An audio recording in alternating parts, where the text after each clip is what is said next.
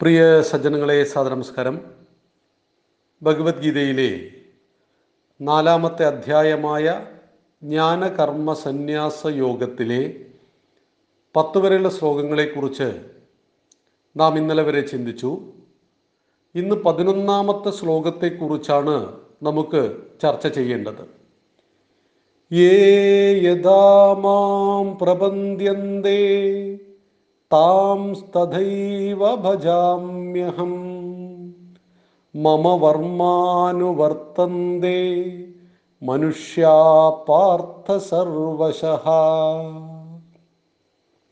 യേ യഥാ മാം പ്രപദ്യന്തേ താൻ തഥാ ഏവ ഭജാമി അഹം മമ വർമ്മ അനുവർത്തന്തേ മനുഷ്യാ പാർത്ഥ സർവശഃ വാക്കുകളുടെ അർത്ഥം ഏ യാവർ മാം എന്നെ യഥാ എപ്രകാരം പ്രപന്യന്തേ പ്രാപിക്കുന്നു. താൻ അവരെ അഹം ഞാൻ തഥാ ഏവ അപ്രകാരം തന്നെ ഭജാമി സേവിക്കുന്നു. പാർത്ഥ അല്ലയോ അർജുന മനുഷ്യാഹ മനുഷ്യർ സർവശഃ എല്ലാ പ്രകാരത്തിലും മമ എന്റെ വർമ്മ വഴി അനുവർത്തന്തേ അനുവർത്തിക്കുന്നു. അർജുന ഏതു ജനങ്ങൾ ഏതു പ്രകാരം എന്നെ പ്രാപിക്കുന്നുവോ അവരെ അപ്രകാരം ഞാൻ അനുഗ്രഹിക്കുന്നു. മനുഷ്യരെല്ലാം എന്റെ മാർഗം തന്നെ എല്ലാ പ്രകാരത്തിലും അനുവർത്തിക്കുന്നു. വളരെ ശ്രേഷ്ഠമായ ഒരു ഉപദേശമാണിത് ഭഗവാൻ നൽകിയിരിക്കുന്നത്. ഏതൊരാൾ ഏത് പ്രകാരം എന്നെ പ്രാപിക്കുന്നുവോ അത് പ്രകാരം ഞാൻ അവരെ സേവിക്കുന്നു. മുപ്പത്തി മുക്കോടി ദേവതാ സങ്കല്പങ്ങൾ ഹിന്ദുക്കൾക്കുണ്ട്. അതായത് എഴുന്നൂറ് കോടി മനുഷ്യന്മാർ ഈ ഭൂമിയിലുണ്ട്. ഒരാളെ പോലെയുള്ള മറ്റൊരാൾ ഇല്ല തന്നെ. അതുപോലെ തന്നെ നമ്മുടെ സ്വഭാവത്തിലും ഗുണത്തിലും എല്ലാം വൈവിധ്യമാണ് സഹജമായ പ്രകൃതിയുടെ സ്വഭാവം. വ്യത്യസ്ത രൂപ ഗുണ ഭാവവിശേഷത്തോടൊത്ത മനുഷ്യൻ ഒരൊറ്റ ദൈവത്തെ ആരാധിച്ചാൽ മതി എന്ന് പറഞ്ഞാൽ അത് സ്വീകരിക്കുവാൻ ഭാരതത്തിന് ഒരിക്കലും കഴിയില്ല. അതുകൊണ്ടാണ് പറഞ്ഞത് ആകാശാൽ പതിതം തോയം യഥാഗച്ഛതി സാഗരം സർവദേവ നമസ്കാരം കേശവം പ്രതിഗച്ഛതി. വെണ്ണിൽ നിന്ന് മണ്ണിലേക്ക് പതിക്കുന്ന കോടാനുകോടി മഴത്തുള്ളികൾ എങ്ങനെ അരുവിയിലൂടെ നദിയിലൂടെ ഒഴുകി ഏകമാകുന്ന സാഗരത്തിൽ എത്തിച്ചേരുന്നുവോ സർവദേവ നമസ്കാരം നിങ്ങൾ ഏത് ദേവനെ സർവദേവന്മാരെയും സ്മരിച്ചോളൂ ആരാധിച്ചോളൂ. കേശവം പ്രതിഗച്ഛതി ഒടുവിൽ കേശവനിൽ ഈശ്വരനിൽ എത്തിച്ചേരുന്നു. ഏകനാകുന്ന ഈശ്വരൻ ഏകമേവ അദ്വിതീയം രണ്ടില്ലാത്ത ഒന്ന് എന്ത് ബ്രഹ്മം? ഏകമേവ അദ്വിതീയം ബ്രഹ്മ രണ്ടില്ലാത്ത ഒന്നാകുന്നു ബ്രഹ്മം ഈശ്വരൻ. ആ ഈശ്വരനിലേക്ക് എത്തിച്ചേരുവാൻ ഹിന്ദുക്കളായ ഭാരതീയരായ നമുക്ക് മുപ്പത്തി മുക്കോടി ഉപാസനാ സമ്പ്രദായങ്ങളുണ്ട്. അതിലേത് ദേവീ ദേവനെ തിരഞ്ഞെടുത്താലും ഈശ്വര സാക്ഷാത്കാരത്തിലേക്ക് ഉയരാമെന്നാണ് ഭഗവാൻ ഈ പതിനൊന്നാമത്തെ ശ്ലോകത്തിലൂടെ അർജുനനോട് പറയുന്നത്. ഇവിടെ ഈശ്വരൻ ഏകനാണ് ഈശ്വരനിലേക്കുള്ള വഴികൾ ആരാധനാ സമ്പ്രദായങ്ങൾ മുപ്പത്തി മുക്കോടിയാണ് നമ്മൾ സമന്വയ മന്ത്രത്തിൽ ചൊല്ലാറുണ്ട് ശൈവന്മാർ ശിവനെന്ന് ആരെയാണോ വിളിക്കുന്നത്? ശൈവായമീശം ശിവയിത്യവോചൻ. യം വൈഷ്ണവാ വിഷ്ണുരിതി സ്തുവന്തി ബുദ്ധസ്തദാർഹന്നിതി ബൗദ്ധ ജൈന സത്രീയകാലേതി ചസിഗ്ധസന്ത ശൈവന്മാർ ശിവനെന്നും വൈഷ്ണവന്മാർ വിഷ്ണുവെന്നും ബുദ്ധന്മാർ ബൗദ്ധനെന്നും ഏതൊരാളെയാണോ ഏതൊരു സത്യത്തെയാണോ വ്യത്യസ്ത പേരുകളിൽ വിളിക്കുന്നത് അതെല്ലാം ഞാൻ തന്നെയാകുന്നു. അതായത് ഈശ്വരൻ ഏകനാണ്. സൂര്യൻ ഏകമാണ് സൂര്യൻ. പക്ഷേ സൂര്യനെ നമുക്ക് കണ്ണാടിയിലും കാണാം ചെളിവള്ളത്തിലും കാണാം ചാണകവള്ളത്തിലും കാണാം തെളിഞ്ഞ വെള്ളത്തിലും കാണാം കടലിലെ വെള്ളത്തിലും കാണാം ഒരൊറ്റ സൂര്യനെ. ഏതെല്ലാം പ്രതലങ്ങളിൽ സൂര്യപ്രകാശത്തെ നമുക്ക് കാണുവാൻ കഴിയുന്നു? എന്നാൽ സൂര്യൻ എന്തെങ്കിലും മാറ്റമുണ്ടോ? ഏകമാകുന്ന സൂര്യനെ വ്യത്യസ്ത തലങ്ങളിൽ നാം ദർശിക്കുന്നു. ഇതുപോലെയാണ് ഈശ്വരനും. ഈശ്വരൻ ഏകനാണ്. ഏകനാകുന്ന ഈശ്വരനെ ഗുരുവായൂരപ്പനായിട്ടും ശബരിമലയ്യപ്പനായിട്ടും ശിവനായിട്ടും വിഷ്ണുവായിട്ടും നമ്മൾ ആരാധിക്കുന്നു. കുട്ടിച്ചാത്തനായിട്ടും ഗുളികനായിട്ടും ആരാധിക്കുന്നു. അങ്ങനെ മുപ്പത്തി മുക്കോടി ഉപാസനാ സമ്പ്രദായങ്ങളിലൂടെ എല്ലാ മനുഷ്യരും എന്നിലേക്ക് വന്നുകൊണ്ടിരിക്കുന്നു. എപ്രകാരമാണവർ എന്നെ പ്രാപിക്കാൻ ശ്രമിക്കുന്നത്? അവർക്ക് ഞാൻ അപ്രകാരം അനുഗ്രഹം നൽകുന്നു. നിങ്ങൾ കുട്ടിച്ചാത്തലിലൂടെയാണോ എന്നെ പ്രാപിക്കാൻ ശ്രമിക്കുന്നത്? എങ്കിൽ അതിലൂടെ നിങ്ങളെ ഞാൻ അനുഗ്രഹിക്കുന്നു. നിങ്ങൾ മഹാവിഷ്ണുവിലൂടെയാണോ ഗുരുവായൂരപ്പനിലൂടെയാണോ എന്റെ എന്നെ പ്രാർത്ഥിക്കാൻ വരുന്നത്? എങ്കിൽ അതിലൂടെ ഞാൻ നിങ്ങളെ അനുഗ്രഹിക്കുന്നു. അർജുന മനുഷ്യർ എല്ലാ പ്രകാരത്തിലും എന്റെ വഴി അനുവർത്തിക്കുന്നു. സാധനാ സമ്പ്രദായത്തിലൂടെ സഞ്ചരിക്കുന്ന ഓരോ മനുഷ്യരും ഈശ്വരിലേക്കുള്ള വഴിയിലൂടെ തന്നെയാണ് സഞ്ചരിക്കുന്നത്. അവിടെയാണ് ഇതര മതങ്ങളിൽ നിന്നും ഭാരതത്തിന്റെ ദൈവിക സങ്കല്പത്തെ വ്യത്യസ്തമാക്കുന്നത്. നമുക്ക് ദൈവത്തെ തിരഞ്ഞെടുക്കുവാൻ സ്വാതന്ത്ര്യമുണ്ട്. ഹിന്ദുവിന്റെ ദൈവം എന്ന് പറഞ്ഞാൽ നമ്മുടെ ആചാര്യന്മാരൊക്കെ തമാശയായിട്ട് പറയും പറയും അതൊരു ഹൈപ്പർ മാർക്കറ്റാണ് എന്ന്. കയറിയാൽ നമുക്കാഗ്രഹമുള്ള നമുക്കാവശ്യമുള്ള എന്തിനേയും തിരഞ്ഞെടുക്കുവാൻ കഴിയുന്ന ഒരു വൻ ഹൈപ്പർ മാർക്കറ്റ്. നിങ്ങളുടെ ഇഷ്ടം എന്താണോ നിങ്ങളുടെ ആഗ്രഹം എന്താണോ നിങ്ങളുടെ സങ്കല്പം എന്താണോ അതിനനുസരിച്ച വസ്തുവിനെ തിരഞ്ഞെടുക്കുവാൻ കഴിയുന്നു എന്നതുപോലെ തന്നെ ആരാധനയ്ക്ക് നമുക്ക് ഏത് ദൈവത്തിനോടാണ് പ്രിയം അതിനനുസരിച്ച് നമുക്ക് ദൈവത്തെ തിരഞ്ഞെടുക്കാം. ചില ഭക്തന്മാർക്ക് ശാന്തസ്വരൂപമായിരിക്കണം ക്ഷേത്രത്തിൽ പോയാൽ ഒരു ശാന്തി വേണം ബഹളമൊന്നും പറ്റില്ല. അത്ര ആളുകൾക്ക് മഹാവിഷ്ണുവിന്റെ ക്ഷേത്രം വേണം. ചില ആളുകൾക്ക് അല്പം മദ്യമൊക്കെ നിവേദിക്കുന്ന ക്ഷേത്രങ്ങളായിരിക്കണം. അത്തരം ക്ഷേത്രങ്ങളിൽ അതുമായിട്ട് ബന്ധപ്പെട്ട ധാരാളം ഭക്തന്മാരുണ്ടാവും. അവർക്ക് കുട്ടിച്ചാത്തനെ തിരഞ്ഞെടുക്കാം.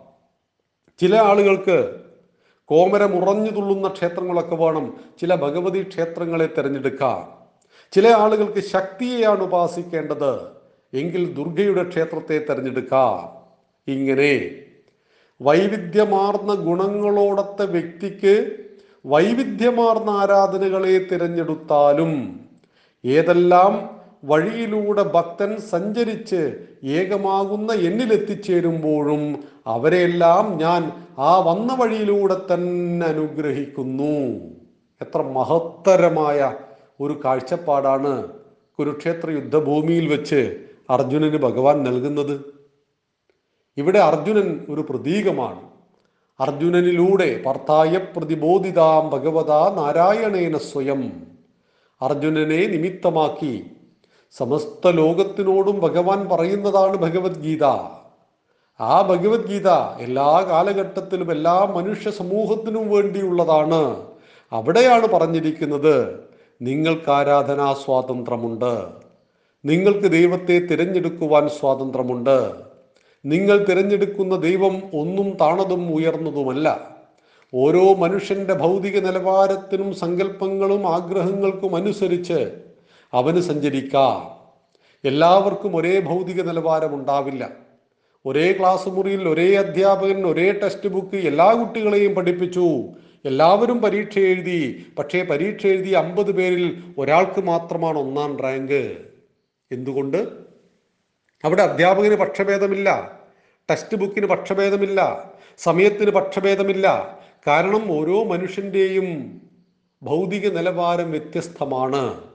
ഇതുപോലെ തന്നെയാണ് ഓരോ മനുഷ്യന്റെയും സങ്കല്പങ്ങളും അവന്റെ സ്വപ്നങ്ങൾ അവന്റെ ആഗ്രഹങ്ങൾ അവന്റെ ഗുണവിശേഷണങ്ങൾ. വ്യത്യസ്ത രൂപ ഗുണഭാവത്തോടൊത്ത മനുഷ്യനെ വ്യത്യസ്തമായ ആരാധനയെ തിരഞ്ഞെടുത്തുകൊണ്ട് ഏകമാകുന്ന ഈശ്വരിലേക്ക് എത്തിച്ചേരുവാൻ കഴിയുന്ന സമർത്ഥമായ മാർഗത്തിന്റെ പേരാണ് ഹിന്ദുത്വം എന്നുകൂടി അറിയുക. പതിനൊന്നാമത്തെ ശ്ലോകത്തിലൂടെ ഭഗവാൻ ഉത്കൃഷ്ടമായ ഒരു ഉപദേശം നമുക്ക് മുന്നിൽ വെക്കുന്നു. പന്ത്രണ്ടാമത്തെ ശ്ലോകത്തെക്കുറിച്ച് നമുക്ക് നാളെ വിസ്തരിച്ച് സംസാരിക്കാം.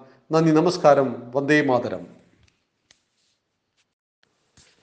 പ്രിയ സജ്ജനങ്ങളെ സാദനമസ്കാരം ഭഗവത്ഗീതയിലെ നാലാമത്തെ അധ്യായമായ ജ്ഞാനകർമ്മ സന്യാസ യോഗത്തിലെ പതിനൊന്നാമത്തെ ശ്ലോകത്തെക്കുറിച്ച് തന്നെയാണ് നമുക്ക് ഇന്നും ചർച്ച ചെയ്യേണ്ടത്. ഇന്നലെയും ഈ ശ്ലോകത്തെക്കുറിച്ച് തന്നെയാണ് നാം ചർച്ച ചെയ്തത്. വളരെ വളരെ പ്രധാനപ്പെട്ട ഒരു ശ്ലോകമാണ്. യഥാ മാം പ്രബന്ധ്യന്തെ താം തഥൈവ ഭജാമ്യഹം മമ വർമാനുവർത്തന്തെ മനുഷ്യാ പാർത്ഥ സർവശഃ ഏത് രൂപത്തിലാണോ എപ്രകാരമാണോ എന്നെ പ്രാപിക്കുന്നത് അവരെ ഞാൻ അപ്രകാരം തന്നെ അനുഗ്രഹിക്കുന്നു. അല്ലയോ അർജുന? മനുഷ്യർ എല്ലാ പ്രകാരത്തിലും എന്റെ വഴി അനുവർത്തിക്കുന്നു. ഈ ഒരു ശ്ലോകത്തെക്കുറിച്ച് ചിന്തിക്കുമ്പോൾ നമ്മുടെ മനസ്സിന്റെ ഉള്ളിൽ ധാരാളം സംശയങ്ങൾ സ്വാഭാവികമാണ്. എല്ലാ മനുഷ്യരും എന്റെ വഴിയെ അനുവർത്തിക്കുന്നു എന്ന് പറഞ്ഞാൽ ഇതെങ്ങനെ നമുക്ക് വിശ്വസിക്കുവാൻ കഴിയും? ഇങ്ങനെയാണോ ലോകത്ത് നടക്കുന്നത്? എല്ലാവരും ഭഗവാനെ ഉപാസിക്കുന്നുണ്ടോ? എല്ലാവരും ധർമ്മത്തിന്റെ സത്യത്തിന്റെ മാർഗത്തിൽ സഞ്ചരിക്കുന്നുണ്ടോ? ഒരുപാട് അസുരജന്മങ്ങളെ ഈ ഈ ഒരു കാലഘട്ടത്തിലും നമ്മുടെ ചുറ്റും നമ്മൾ കാണുന്നുണ്ട്. എത്ര വലിയ ക്രൂരകൃത്യങ്ങൾ ചെയ്യുന്ന മനുഷ്യന്മാരെ നമ്മൾ കാണുന്നുണ്ട്? ചെറിയ കുട്ടികളുടെ കഴുത്തറക്കുന്ന കണ്ണ് ചൂന്നെടുക്കുന്ന ഭീകരവാദ പ്രവർത്തനം നടത്തുന്ന അങ്ങനെ എന്തെല്ലാം എന്തെല്ലാം ക്രൂരതകൾ ചെയ്യുന്ന മനുഷ്യന്മാരെ നാം കാണുന്നുണ്ട്. ഇവരെല്ലാവരും ഭഗവാനെ ഉപാസിക്കുന്നവരാണോ? ഇങ്ങനെ അനേകം ചോദ്യങ്ങൾ ചോദിക്കുമ്പോഴാണ് എന്താണ് ഭഗവാന് മനുഷ്യനോടുള്ള കാഴ്ചപ്പാട്? അല്ലെങ്കിൽ ഈശ്വരൻ സൃഷ്ടിച്ച സകല സൃഷ്ടിജാലങ്ങളോടും ഈശ്വരനുള്ള കാഴ്ചപ്പാട് സമഭാവനയാണ്. അവിടെ നല്ലവനെന്നും ചീത്തയെന്നും ഒന്നും വേർതിരിക്കുന്നില്ല. അഗ്നിക്ക് ഒന്നിനോടും പക്ഷഭേദമില്ല. ഒരാൾ അകലെ അഗ്നി കാണുകയാണ്. നല്ല ശൈത്യമുള്ളൊരു കാലാവസ്ഥ. തണുത്തു മരവിച്ചയാൾ വിറക്കുകയാണ്.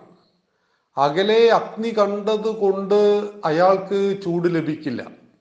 അയാൾ ഓടിയിട്ട് അതിനരികിലേക്ക് ഓടിച്ചെല്ലുന്നു. അപ്പോ അയാൾക്ക് അഗ്നിയുടെ ചൂട് ലഭിക്കുന്നു തണുപ്പകലുന്നു ശരീര സൗഖ്യമുണ്ടാകുന്നു ഇവിടെ അഗ്നി എന്തെങ്കിലും പണിയെടുത്തിട്ടുണ്ടോ? അതിന്റെ സ്വതസിദ്ധമായ ശൈലിയിൽ അഗ്നി ആളിക്കത്തിക്കൊണ്ടിരിക്കുന്നു. അകലെ തണുത്തു മരവിച്ചു നിൽക്കുന്ന ഒരു മനുഷ്യന് അവിടെ അഗ്നിയാണ് എനിക്ക് അഗ്നിയെ ഇഷ്ടമാണ് എന്ന് പറയുന്നതിൽ അർത്ഥമില്ല. അഗ്നിയുടെ യാതൊരു ഉപകാരവും അകലെ നിൽക്കുമ്പോൾ അയാൾക്ക് ലഭിക്കുന്നില്ല.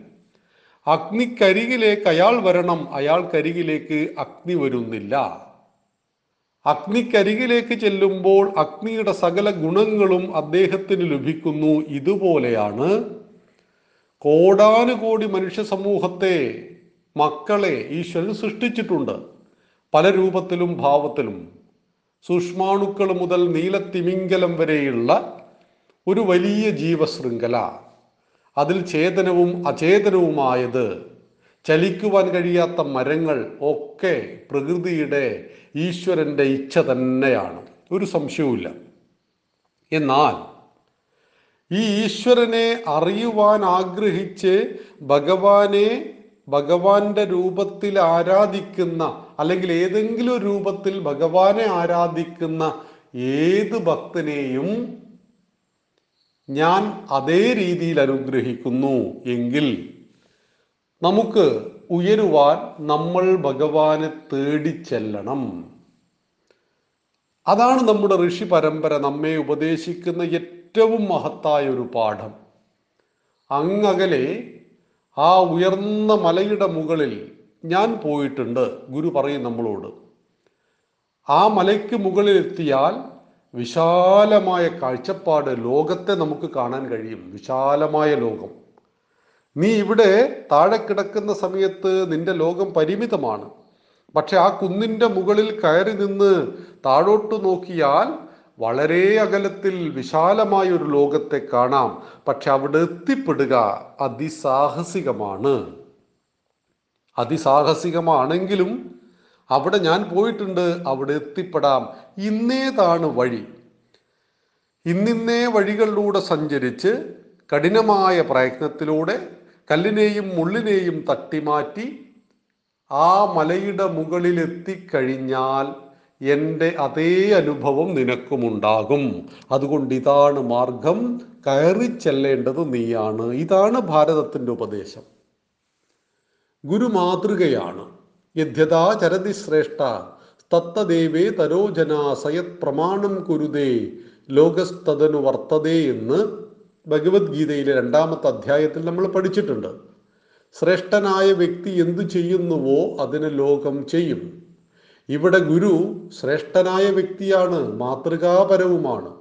ആ മാതൃകാപരമായ ഗുരു ഋഷി നമ്മളോട് പറയുന്നത് നിങ്ങൾക്കുയരുവാൻ ഇന്നിന്നേ വഴിയിലൂടെ സഞ്ചരിക്കാം. അവിടെയാണ് നമുക്കാവശ്യമായ ഉയരുവാൻ ആവശ്യമായ സകലതും നമ്മുടെ മുന്നിൽ ആ മഹാഋഷി സൃഷ്ടിച്ചു വച്ചു. എന്ന് നമ്മളോട് പറഞ്ഞു നിങ്ങൾ ഭഗവാന്റെ ആ ജ്ഞാനതലത്തിലേക്ക് ഉയർന്നു ചെല്ലുക. അതുകൊണ്ട് ഏറ്റവും താഴെത്തട്ടിൽ നിന്ന് ആരാധന തുടങ്ങുക. അപ്പൊ സ്വാഭാവികമായിട്ടും ഹിന്ദുക്കൾ ചോദിക്കും ഈ ആരാധനാ സമ്പ്രദായമൊക്കെ താഴെത്തട്ടാണോ എന്ന്? ഉദാഹരണത്തിന് നമ്മളൊരു ക്ഷേത്രത്തിൽ പോകുന്നു. ശ്രീകോവിലിന്റെ മുന്നിൽ വെച്ച് നമസ്കരിക്കുന്നു. ബഹുഭൂരിപക്ഷം ഹിന്ദുവിനും എന്താണ് പറയേണ്ടത് അവിടെ ഏത് മന്ത്രമാണ് ചൊല്ലേണ്ടത് എന്നതിനെ കുറിച്ചൊന്നും യാതൊരു വ്യക്തതയുമില്ല. മറ്റെല്ലാവരും അവിടെ പോകുന്നത് കണ്ടിട്ടുണ്ട്. കൈകൾ കൂപ്പി തൊഴുന്നത് കണ്ടിട്ടുണ്ട്. ഇതൊക്കെ അനുവർത്തിക്കുന്നു എന്നല്ലാതെ അവിടെ അനുഷ്ഠിക്കേണ്ട കൃത്യമായ കാര്യങ്ങളെക്കുറിച്ച് അറിയാവുന്ന ആളുകളുടെ എണ്ണം ഇന്ന് വളരെ കൂടുതലാണെങ്കിലും അറിയാത്ത ആളുകളും ഒട്ടും മോശമല്ലാത്ത രീതിയിലുണ്ട്.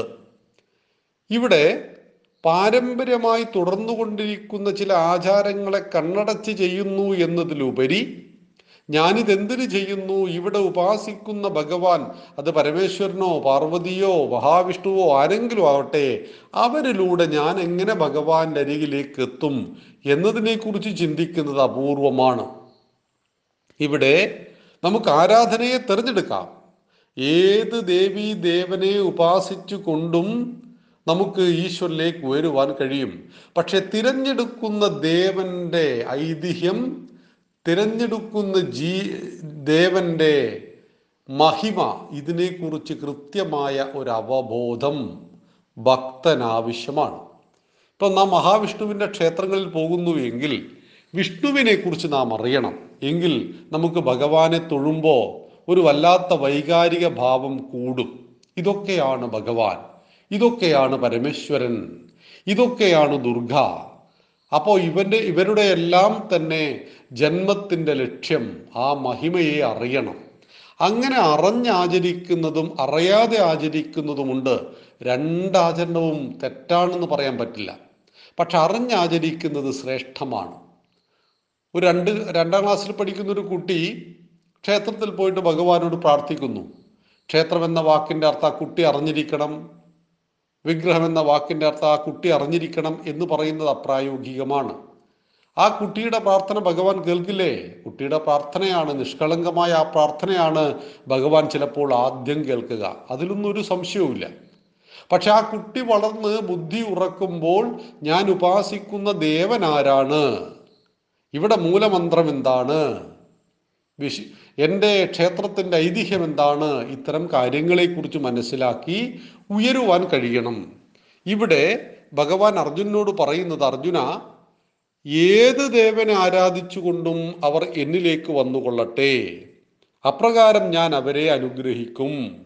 എല്ലാ പ്രകാരത്തിലും മനുഷ്യൻ എന്റെ വഴിയെ അനുവർത്തിക്കും. ഒരു സംശയവുമില്ല. ദുഷ്ടൻ എന്ന് പറയുന്ന മനുഷ്യനില്ല. കാരണം ദുഷ്ടനായിട്ട് ഒരാളും ജനിക്കുന്നില്ല. ശുദ്ധ സ്വരൂപമാണ് മനുഷ്യ സ്വരൂപം ശുദ്ധതയാണ് നൈർമല്യമാണ്. അപ്പൊ ഇത് സ്വാഭാവികമായിട്ടും ഓരോ മനുഷ്യന്റെയും ഉള്ളിലുണ്ട്. ഇതിനെ ഉണർത്തുവാൻ ആവശ്യമായതാണ് ഭഗവാൻ നമുക്ക് നൽകുന്നത്. അതാണ് വേദങ്ങൾ അതാണ് ഉപനിഷത്തുക്കൾ അതാണ് വേദങ്ങളുടെ സാരസംഗ്രഹമായ ഭഗവത്ഗീത എന്നറിയുക. അടുത്ത ശ്ലോകത്തെക്കുറിച്ച് നമുക്ക് സമഗ്രമായി നാളെ സംവദിക്കാം. നന്ദി നമസ്കാരം. വന്ദേ മാതരം.